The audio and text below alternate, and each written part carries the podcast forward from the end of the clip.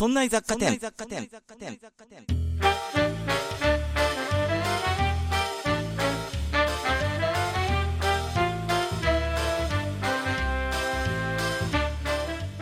さあ、今週も始まりました。そんない雑貨店。この番組は、雑貨店店長の私和田が、日常生活で気になったことを、ちょっぴりざっくり掘り下げて、お店に遊びに来ている常連の下平さんが、ふーん、と言って帰っていく、という番組です。お送りいたしますのは、和田と、下平です。いらっしゃいませ、下平さん。はーい、バイトどうも。さあ、この夏、我々は、というか、まあ、店長が勝手にですね、お出かけシリーズと銘打って、いろんなところに出かけているわけですが、うん。えー、リスナーの方もですね、じゃあ、はい私も俺も行ってみるかいと、ね、うんえー、店長の行ったところに行こうと、あるいは行ってくれたという方がいらっしゃいまして、なんかね、えー、ホテルニューグランドさん、はい。あの、カレーを紹介して、みんなからこの、ね、えー、恨みつらみ、遠さの声が、おめえうまそうに食いやがってという声がたくさん寄せられた、あの、ニューグランドさん。カレーをね、食べに行ったって方もいらっしゃるし、泊まりに行ったって方もいらっしゃるし、それからですね、えーっと、え鈴弘さん、小田原の鈴弘さん、行きましたね。はい。ね、はい。広報の田口さんと、たっぷりと、時間をかけて付き合っていただいて、でですね、どうも鈴弘さんにね、これから行くのかな、っていう方からもメールが届いておりますんで、はい。えーと下平さんから、はっちゃんさんのメールをご紹介いただけますか？はい。はっちゃんさんからいただきました。いつも楽しく拝聴しております。雑貨店でおなじみ憧れの鈴弘さんへずーっと行きたいと思っていたのですが、ついに実現に向けて動き出しました。両親を巻き込み10月頃の旅行を計画中です。偶然にも前回の放送が鈴弘さんバージョンだったので、やる気も倍増しました。鈴弘さんへ行くにあたって教えてほしいことがあります。鈴弘さんへ伺った時、さりげなく雑貨店リスナーであることを伝えるにはどうしたらいいでしょうか？誰に伝えればよいでしょうか？何か良い伝え方があれば、ぜひ教えていただきたいです。精一杯さりげなくリスナー主張してきますので、よろしくお願いします。次回の放送も楽しみにしております。といただきました。はい、ありがとうございます。10ありがとうございます。月頃、鈴弘さんのとこに行くと。うん。10月はね、いいんじゃないかな。涼しくなってきているはずだから。そうですね。まだね、紅葉にはちょっと早いのかなとは思うんだ。うん。だけどもね、綺麗になってると思いますよ、いろいろと。ではい、。何ですか、えーさりげなく雑貨店リスナーであることを伝えるにはどうしたらいいか。うん。えー、無理ですね。え？さりげなく伝えるのは無理じゃないですか。えー、もうインフォメーションのコーナーに行って、えーはいあの、広報の田口さんいらっしゃいますかと。もういきなり言っちゃうのが一番いいんじゃないですかおね。ー。なんて言ったもん、広報の三人娘みんな言うんだもん、三姉妹がう。んうんうんうん。言っていただければすぐ来ますのに、と。はい。ねなので、いきなり、あるいはそれが恥ずかしいと言うんであれば、はい。ね、えーおでこにですね、そんな雑貨店と、おー。マジックか何かで書いていただいて、伝わるとは思いますよ、伝わるとは。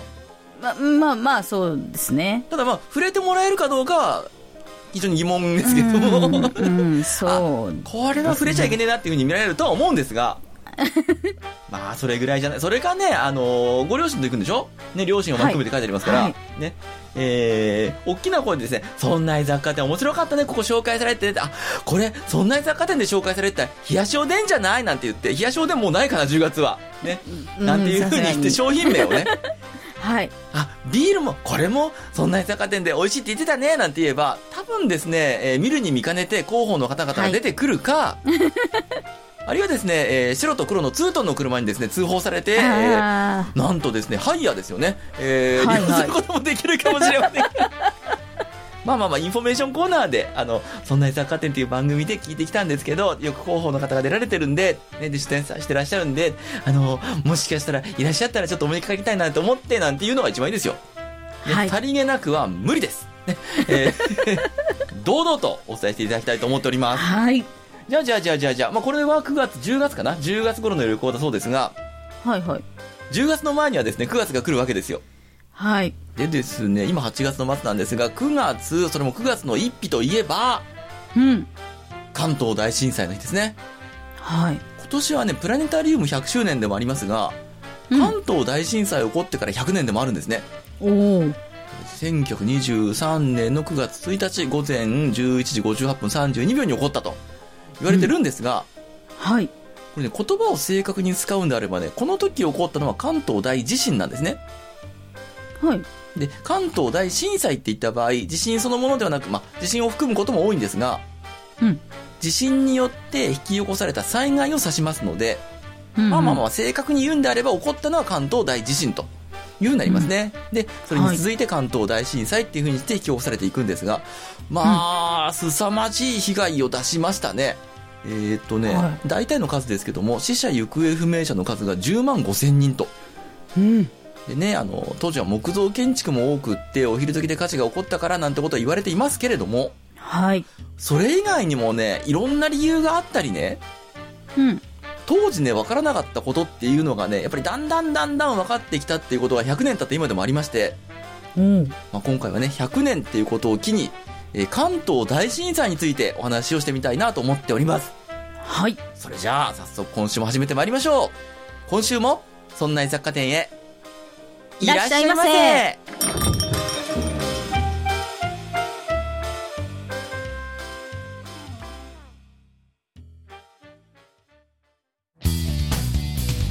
そんな雑貨店。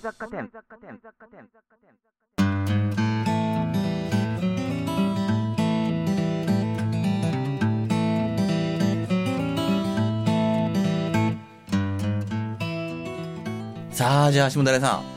はい。関東大震災、関東大地震ですが、うん。なんかイメージするとね、もちろんね、大きな地震がドーンと来て、で、うん建物が、まあ、バシャーンと倒れちゃったり、崩れちゃったりして、はい火事が起こって、はいっていうことになりますが、うんまあ、当然ね、余震があるわけですよ。はいはい。ね、余震っていうのはね、大きい本震、あるいはその前に来ることもありますが、まあ、本震が起こって、大きいのが起こって、その後に、まあ、揺り返しというか、お釣りみたいな感じで、何回か揺れていくっていう。はい。でね、当然何度も揺れたんですけども、え東京は3度揺れたと言われてまして、うん。あの、もちろんね、たくさん余震はあったと思うんですが、大きい余震がね、本震に加えて2回あったんですね。うんうんでですね、これによって、えー東京の死者行方不明者数、合計はね、さっき言った通り10万5千人だったんですが、うん。はい。東京っていうふうに限ると7万人なんですね。うん。でね、神奈川。神奈川のね、はい死者行方不明者、これも多くて3万3千人なんですよ。うんうんうん。ただ東京の方が倍以上亡くなってるでしょう。はい。で、ここからね、どうも、勘違いというか、あのーうん間違った知識というか、思い込みっていうんですかね、が起こっちゃってるケースがあって、この東京で7万人、神奈川では3万3千人ってことからですね、これうん東京の真下で起こった首都直下型地震なんじゃないかと思われてしまうことが結構多いんですが、おお。実はね、余震も含めて震源って東京ではないんですね。え？これね、本震はね、えー11時58分32秒に午前11時ですね、えー起こったんですが、これね、本震の震源ってね、小田原なんですよ。え？神奈川県の小田原。はいはまさしく鈴広さんがあるところですね。い。うん。それからね、1回目の余震。本震の3分後に来るんですが、これはね、あの、羽田空港のあたり。え？東京と神奈川の境なんですね。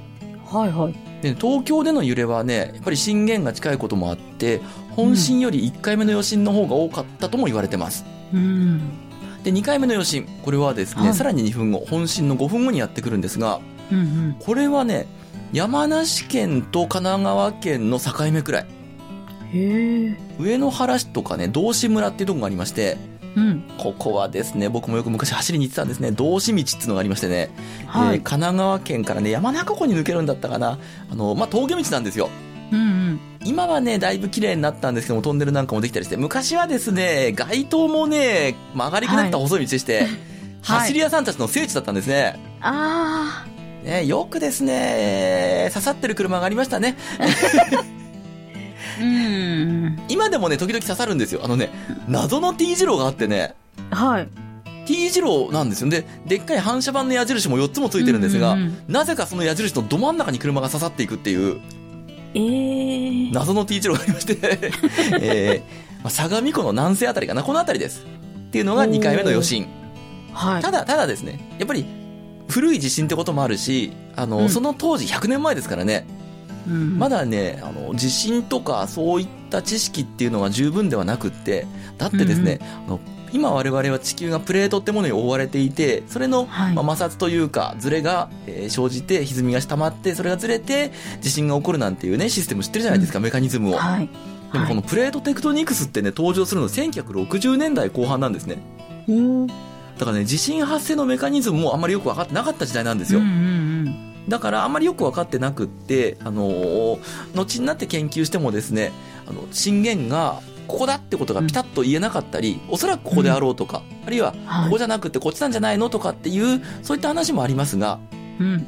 まあ大きく考えると、1回目の本震は、え本震は小田原。うん。で、余震一発目は、まあ羽田空港あたり、東京と神奈川の境目あたり。で、2回目の余震は山梨県の上野原市とか道志村のあたり、神奈川県との県境に近いとこ、相模湖の南西部分あたりじゃないかな、なんていうふうに言われてます。はい。でですね、これまでですね、正確な震度とかね、マグニチュードもわからないって言われることが多かったんですよ。うんうんなぜならばですね、やっぱり東京とか神奈川の地震計、当時からね、地震計はあったんですが、うん。はい。針が振り切れちゃってましてね、うん。その当時の地震計ではもう測りきれなかったと。はい。ただやっぱり遠くの方のね、地震計なんかを振り切れずに、えーデータが残ってるのが発見されたりしまして、うんうん。で、近年の研究でね、かなり高い精度で推定できるようになってきたんですね。それによるとね、本震はね、マグニチュード7.9だったであろうと。はい。で、1回目の余震はマグニチュード7.2。うん。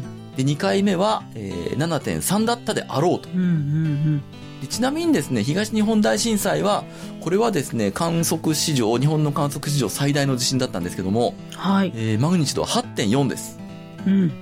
でね、余震はね、まあもちろん、あの、関東大震災でもね、余震いっぱいあったとは思うんですが、うん。東日本大震災での余震はその日のうちにね、マグニチュード4.7から7.4クラスのやつが12回も起きてるんですね。はい。でおそらくね、関東大地震でも非常に揺れたんではないかと思います。うん。で、被害の様子を見ますとですね、あの、はい建物、これ、だいぶやられましたね。うんうん。建物のね、全半壊が、東京はね、約3万棟。あでね、神奈川はね、9万棟なんですね。あ。おーだからやっぱりね、神奈川の方が揺れてはいるんですよ。うんうんうん。でこういったことからもね、震源が神奈川の方にあったんだなってことがわかります。はい。でね、震度分布見ますとね、面白いことがわかりまして、うん。あの、神奈川県のね、南側、相模湾っていう湾があるんですが、はい。で、まあ、湘南海岸とかね、あの、有名なとこですよ。うんうんうん。江ノ島とかのあるね。はい。で、この相模湾沿いがね、だいたい震度7なんですね。へえ。で、神奈川県の東端、南東の端っていうのかな？まあ、右下のところ、はいち。っちゃいね、半島がありまして、三浦半島っていうんですが、うんうん。で、ここからさらに南東方向に行くと千葉県の房総半島ってなるんですね。はい。房総半島の南端、南の端っこもね、震度7なんですよ。へえ。これどういうことかっていうとですね、あの、関東大地震の本震って、双子地震だったんですね。え一回ドーンと入れたんじゃなくって、まずね、うん小田原で一つ目の地震が発生します。はい。で、これが発生した10から15秒後、今度はですね、三浦半島、神奈川県の右下にあるちっちゃい半島があります。うんここでね、10秒後から15秒後に、2つ目の地震が連動して発生してるんですね。だからね、三浦半島あたりの人は1つ目と2つ目を区別できたんですって。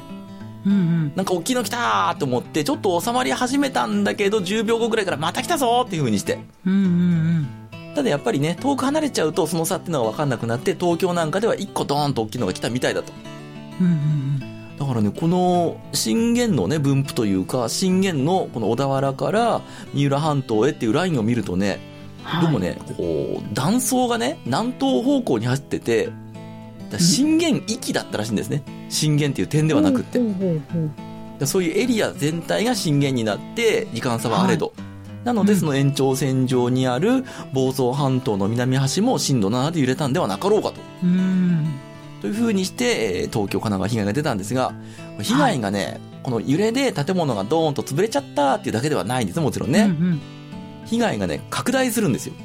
はい。で、オープニングでも言いましたけども、もちろんね、あの、11時58分32秒に起こりましたんで、お昼時じゃないですか。うん。だからね、このお昼時で火を使っていて、そこに地震来ちゃったから建物が壊れたところで火事になって、しかも木造建築でしたからね、当時はね。うん。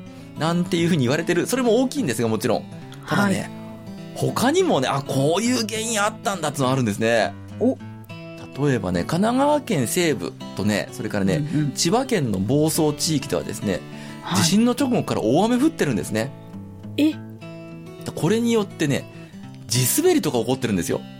あほら、地震で地面が揺れたところに大雨降っちゃうと、そこ崩れちゃうでしょ。あ。うんうん。だからね、地滑りとかね、土石流とかね、おお。これでね、数百人規模の、えー被害が出てますね。当時はね、土石流をね、なんか、岩津波とかね、山津波とかって言ったらしいですが、おーで、小田原ではね、あの、ちょうど列車がね、駅に差し掛かったのかな？これがね、土石流に飲まれて海に転落するなんてことも起こってますね。うん。それからね、これは近年の地震でもよく言われますが、東京湾岸のね、干拓地とか埋め立て地、その当時もあったんですね、やっぱりね。うんうん。それからね、川沿いの地域、ここでね、液状化現象が起こるんですよ。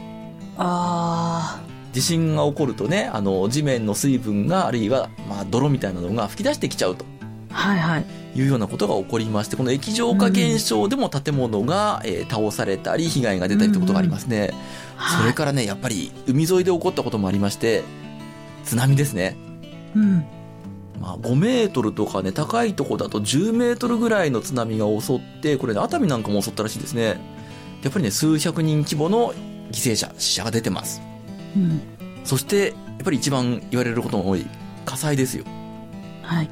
火災ね、件数だけ見ると意外と少ないんですね。うん。発生件数ね、記録上は136件。おうなんか、何千件とか何万件とか燃えてそうじゃないですか。ただまあ、家の件数でいくと、何万件とか何千件燃えているんでしょうけれどもう、んうん火災そのものの発生件数136件なんですね。うん。うん。だから1個火が出て、それが炎症してっちゃったってことなんですね。うんうんうん。でね、どれくらい燃えたかっていうと、2日間、48時間にわたって燃え続けるんですよ。あ鎮火したのがね、9月3日の午前10時頃ですって。あ。はあ。で、まあ、大きな火事になって燃えてしまったんでしょうってことは想像つくんですが、うんうんここでね、恐ろしいこと起こるんですね。だから、発生件数は136件でしょ？はい。でも、いっぱい建物燃えてるじゃないですか。うん。で非常に広い範囲で燃えてるんですよ。うんうん。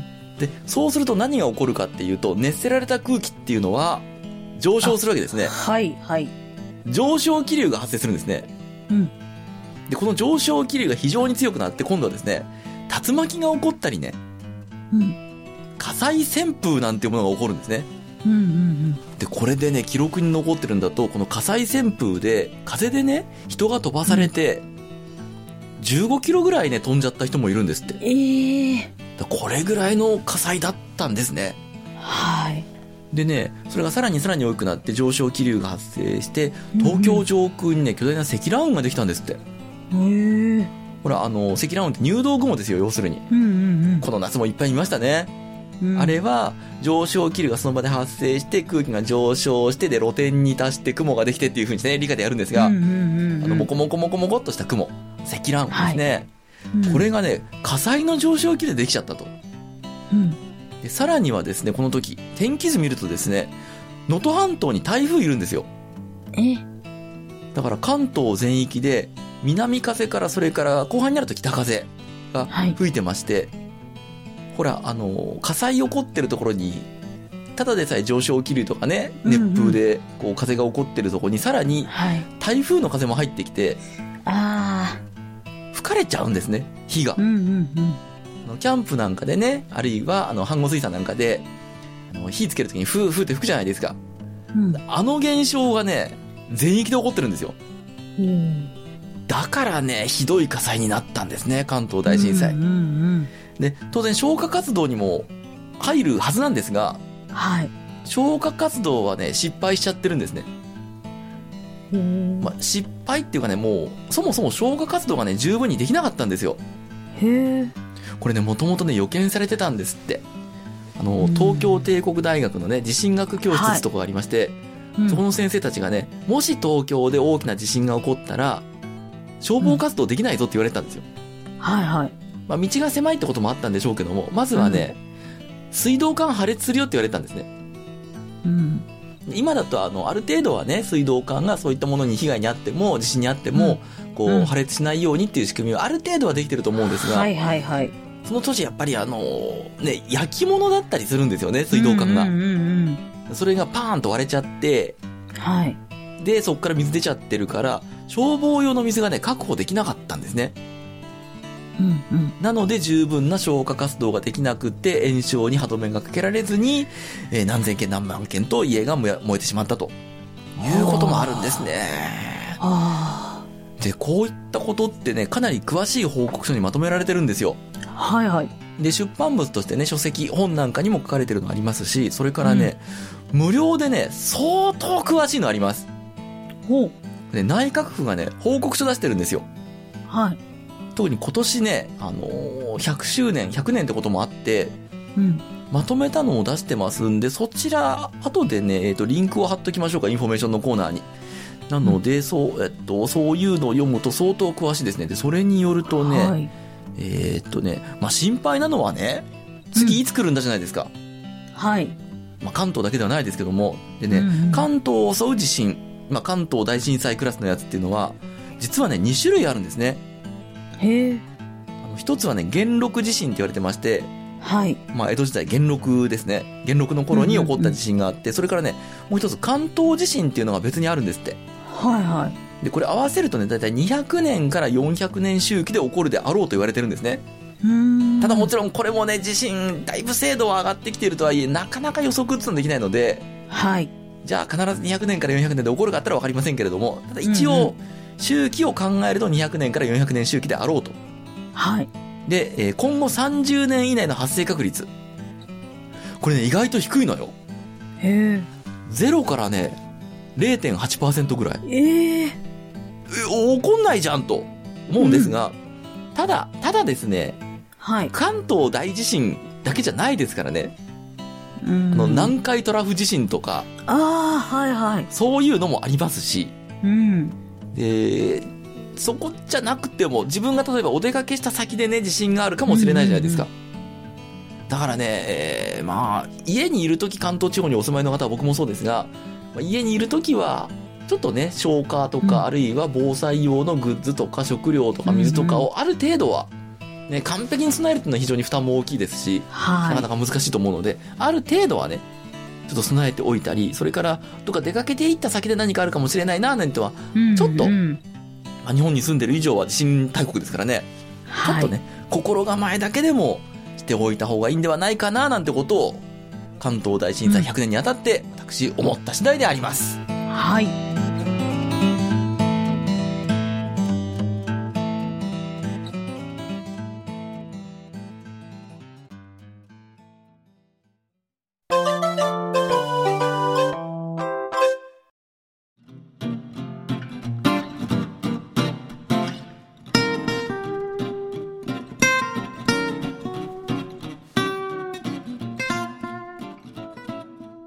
オープニングのですね、えーはっちゃんさんからの、えーはいはっちゃんさんからのメールに対する、ふざけた応対からはですね、想像できないほどの、ね、予見できないほどの、えー真面目な内容でお送りしましたけれども、はい。地震も予見できませんからね、心構えだけでも皆さんしていただいて、そうでね、ですね。さっきのね、内閣府の報告書、えーインフォメーションのコーナーにリンクつけておこうと思うんですが、他にもね、はい。ちょっと面白いデータを見つけまして、これね、気象庁で作ってるサイトなんですが、うん。震度データベース検索っていうのがありまして、はこれね、過去100年分の地震をね、震度ごとに、まあ、揺れの大きさごとに検索できるっていう、い。へえ。これね、地図上にプロットしてくれるんですよ。なんていう、うんえー、データベースもありますんで、これもじゃあ、リンクをつけておきましょうかね。ぜひともですね、こういうのを見ていただいて、ああ、こんなこと起こってんだなと、意識するだけでもね、だいぶ違うと思いますんで、していただければなと思っております。はい。じゃあじゃあじゃあじゃあ真面目な内容でお送りしましたけれども、えー、はっちゃんさんのようにですね、私行ってくるっていう、うん。そういったメールもあの、もちろんお待ちしておりますんで、はい。じゃあそういったメールも、えーお送りいただくためのアドレスと、下平さんからお願いします。はい。この番組、そんな雑貨店は毎週水曜日の配信です。番組ではご意見、ご感想、取り上げてほしい話題などメールをお待ちしております。メールアドレスは雑貨 0438.jp、zakka アットマーク、数字で 0438.jp です。そんな糸のつく番組は他にも、そんなことないっしょ、そんな理科の時間 B と2番組あります。そんなプロジェクトというフレンズでお送りしております。そんなプロジェクトの各番組は audiobook.jp から有料配信も行っています。有料配信版には通常の配信に加えて、ここでしか聞けないおまけ音声がついておりますので、ご興味ある方はぜひ登録してお聞きください。そんないプロジェクトのホームページからも各番組や過去に配信していた番組をお聞きいただけます。ホームページアドレスはそんない .com、sonnai.com となっています。また、ラジオトークやスタンド FM などでも活動しておりますので、ぜひ検索してお楽しみください。はーい、ありがとうございました。はい。おい、ずいぶん今日短いじゃないかと思われてる方も多いかもしれませんが、えーとですね、この後ですね、はい。え私またお出かけをしてまいりまして、お？その音源をつけます。今日はね、えー、やっぱりおまけが本編ですね、やっぱりね。えー、っとね、いや、どこ行ってきたかっていうとね、はい。ね、東京都復興記念館っていうところがありまして。ここですね、あの、関東大震災から、それからですね、え東京大空襲からの復興、まあ、き、うん復興記念館、まあ、記念っていうとなんかね、楽しそうだけども、うん。そうではなくって、うん。えーとですね、記録している。それからですね、あの、慰霊碑なんかもあったり、慰霊塔っていうのかな、っていう建物もあったりする、そういうとこなんで、えーとですね、あの、毎年ね、9月1日に関東大震災の、あの、慰霊祭やるところ、ニュースなんかによくなりますよね。。はいはい。で、ここにね、この間行ってきたんですよ。うーん。いや、いいとこでしたね。すごはい。く充実していて。でね、うんあのー繊細、そうですね、あの、東京大空襲の資料なんかもあって、今ね、手元にね、資料もらってきたんですよ。おあのね、東京大空襲の資料なんかね、すごいですよ。うん。40ページぐらいある資料がね、あって、ええむちゃむちゃ詳しいの。東京空襲一覧とかね、大空襲だけではないんだね、もちろんね、と。繊細消失図とかねね。B29 のね、まあ、見、見通し図っていうんですかね。はいはい。すっごい詳しいんですおよ。ー。でね、ここね、事前にお願いするとね、ガイドもつけてくれるんですって。はいはい。なので、もしご興味があったらば、いらっしゃるといいんではないかな、なんていうところを勝手に言って、勝手に喋ってるとやってますんで、えーはい許可は取ったよ、許可はちゃんと。はいね。あの、許可取って、中で喋ってきた、こんな展示があってやってまいりましたんで、ただね、うんうん。えー、やっぱ、内容は重いので、展示されてるものの、はい。はいはい。えー珍しく和田がですね、あんまり喋ってません。喋ってなかったらおまけ音声にならない。まあまあまあ、雰囲気だけでも味わっていただければと。はい。で、それからですね、有料版。はい。えーオーディオブック限定版ですね。えーこちらはね、関東大震災の意外な影響、見落としがちな影響。うん。え、あれがこうなったのとか、これがこうなったのとか、こんなこと起こったのっていうような。こともですね、えーお話ししてみたいなと思っておりますんで、ご興味ある方ははいぜひともですね、登録していただいて、えっ、と、そんなプロジェクトのサイトから、えっ、と、割引コードっつうんですかね。のコードを拾って入れていただくと、2ヶ月無料だったりしますんで、まあまあ試しに聞いてみていただいてと思っております。それじゃあ、ご興味ある方はそちらの方も聞いてみてください。それでは、そんな雑貨店、今週はこれで閉店のお時間にしたいと思います。そんな雑貨店、お送りいたしましたのは、和田と、下平でした。それではまたのご来店を、おお待ちしており。ます。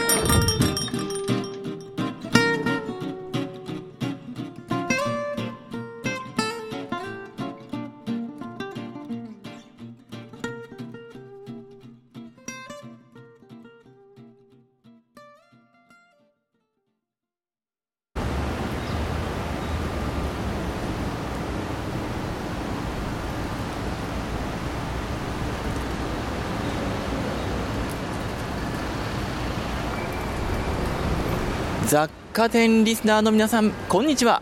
店長の和田でございます。本日、私は東京都蔵前にあります横網町公園にやってまいりました。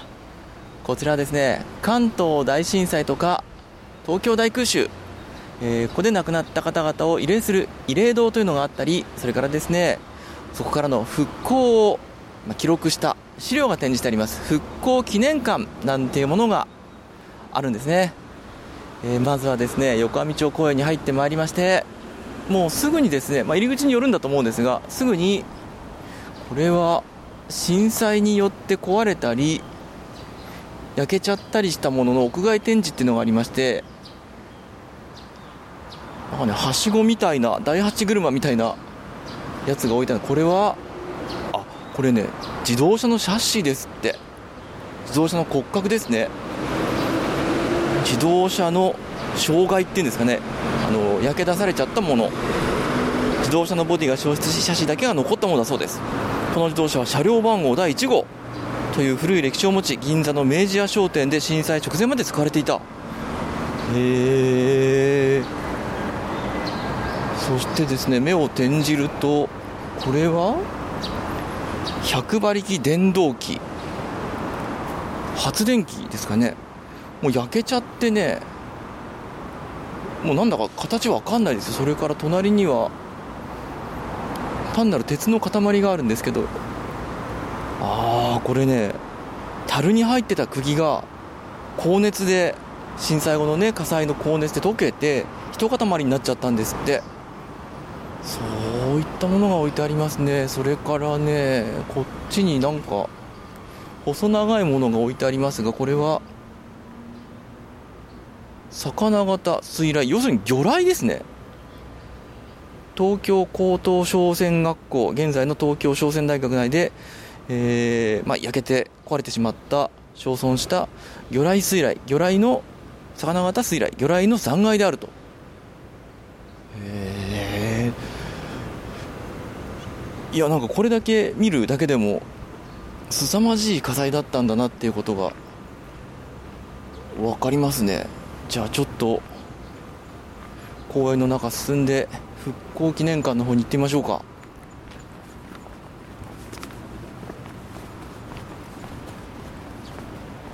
あこの屋外展示のすぐ裏にあるんですね。東京都復興記念館。入館は無料。入館時間は午前9時から午後4時30分となっております。じゃあ早速行ってみましょう行ってみましょう。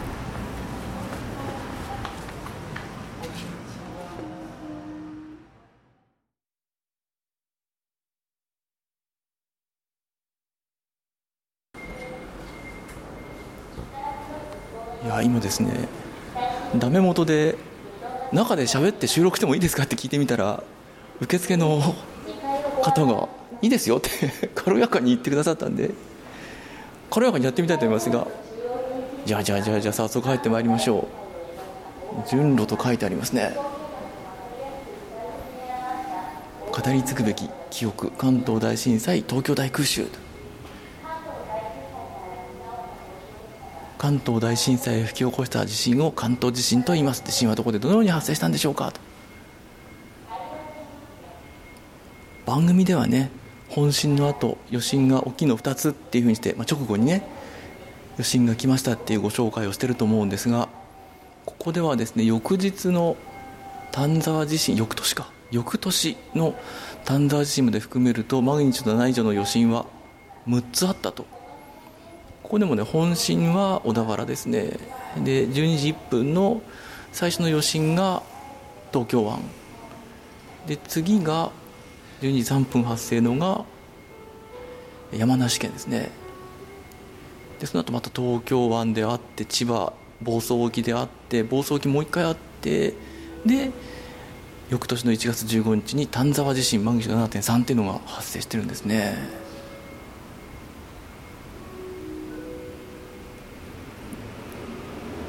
東日本大震災でもね当日だけではなくてずっと、まあ、今でもそうなのかもしれませんが余震が続いてましたからね。いやここ写真も大きくて怖いな。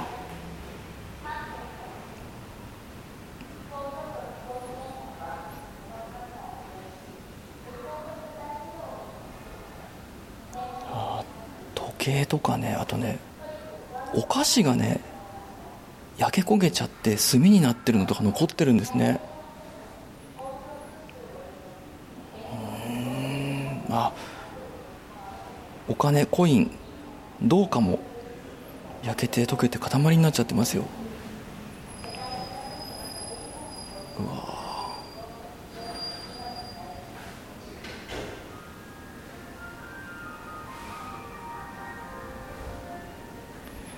腕時計とかね万年筆とか時計とかね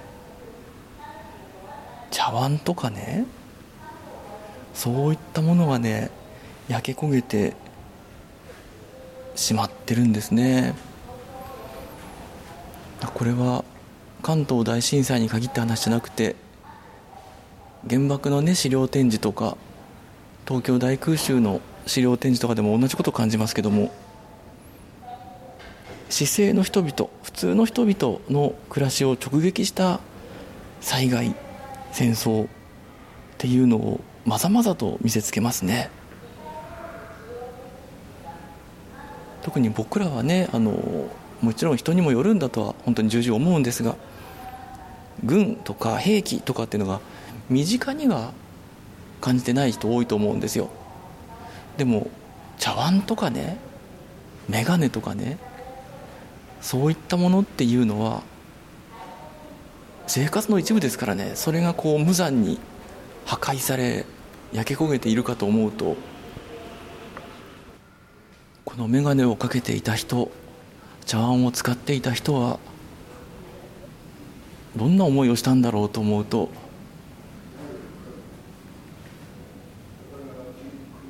胸が詰まる思いですね。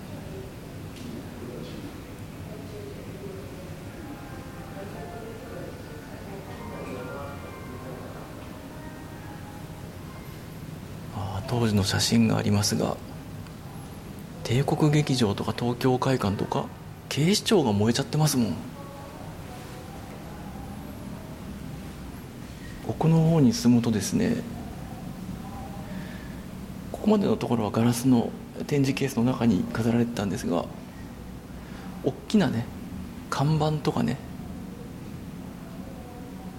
胸像、まあ、銅像みたいなものですね。胸から上の。トルソーこういったものは大きいのでケースではなくってそのまま展示されてるんですがすぐそこにありますからね。生々しいですねやっぱりね。ああ関東大震災の猛火と風のために飛ばされて壊された樹木と巻きトタントタンが巻きついちゃってるんですね樹木にね。ああその当時の写真もありますよ。それをわざわざ切って取っておいたんですね。あ自転車だ。自転車も当然焼け焦げてしまってるんですが。あ熱のせいかな。車輪なんかもう歪んじゃってるもんな。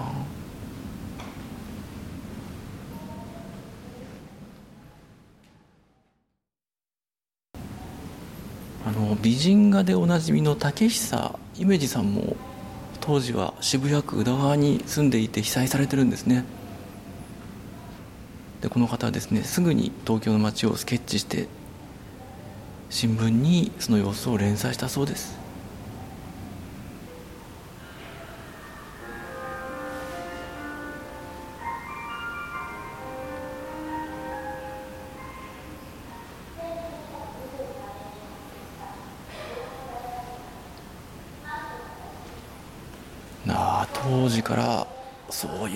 する人はいたんですね。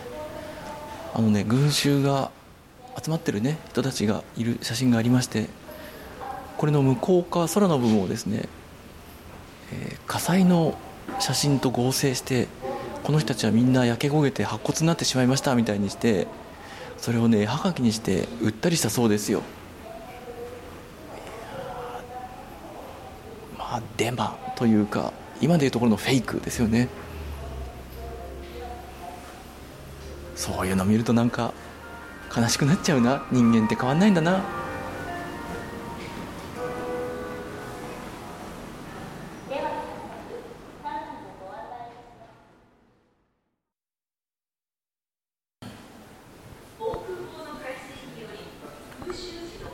えー、2階にやってまいりました。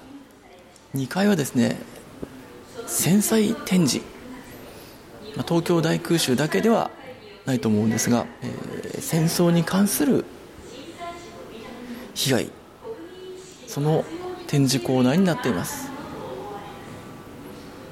まあ、メインの展示は東京大空襲になるんですかね。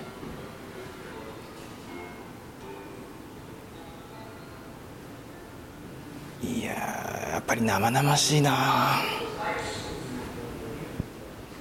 あ焼夷弾。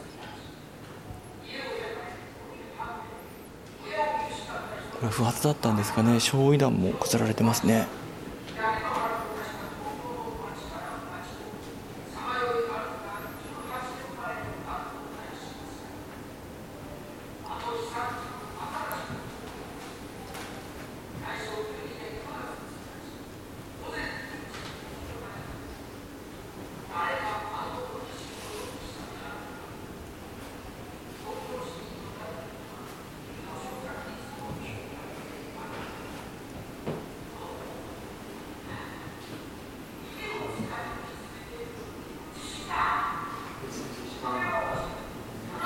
いや言葉出ないな。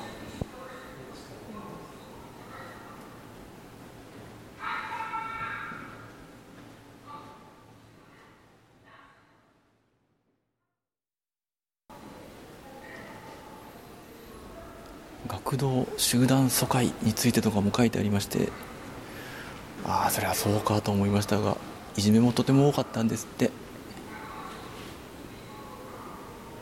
戦争中で緊張状態の中同じ建物の中で逃げ場のない生活を送ることでストレスがたまりいじめがそのはけ口になったことは想像に難くありませんと。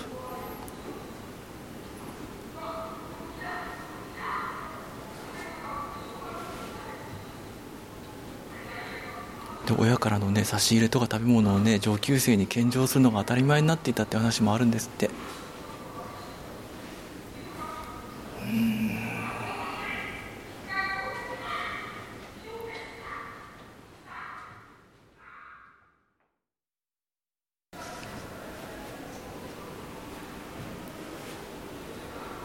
そこから懸命に復興して今に至るわけですが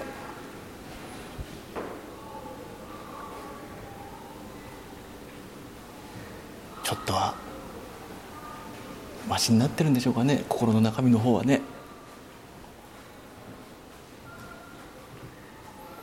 本当にちょっとずつしかそっちの方は良くなっていかないんだな。同じとこぐるぐるぐるぐる回ってる気もする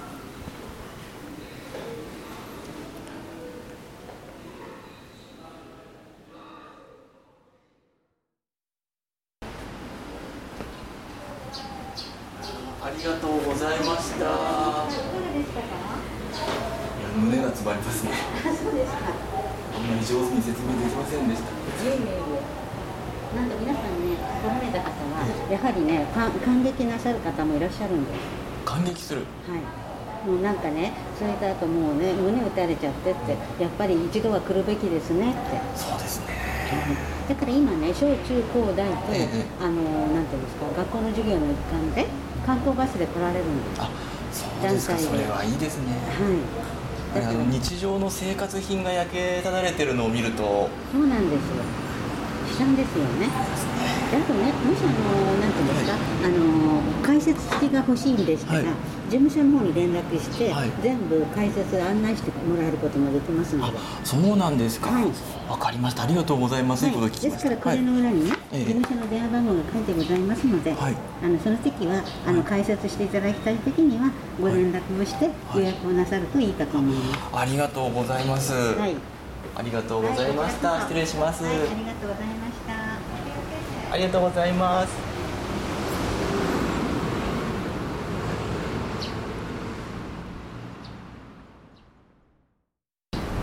いや、関東大震災、それから東京大空襲と、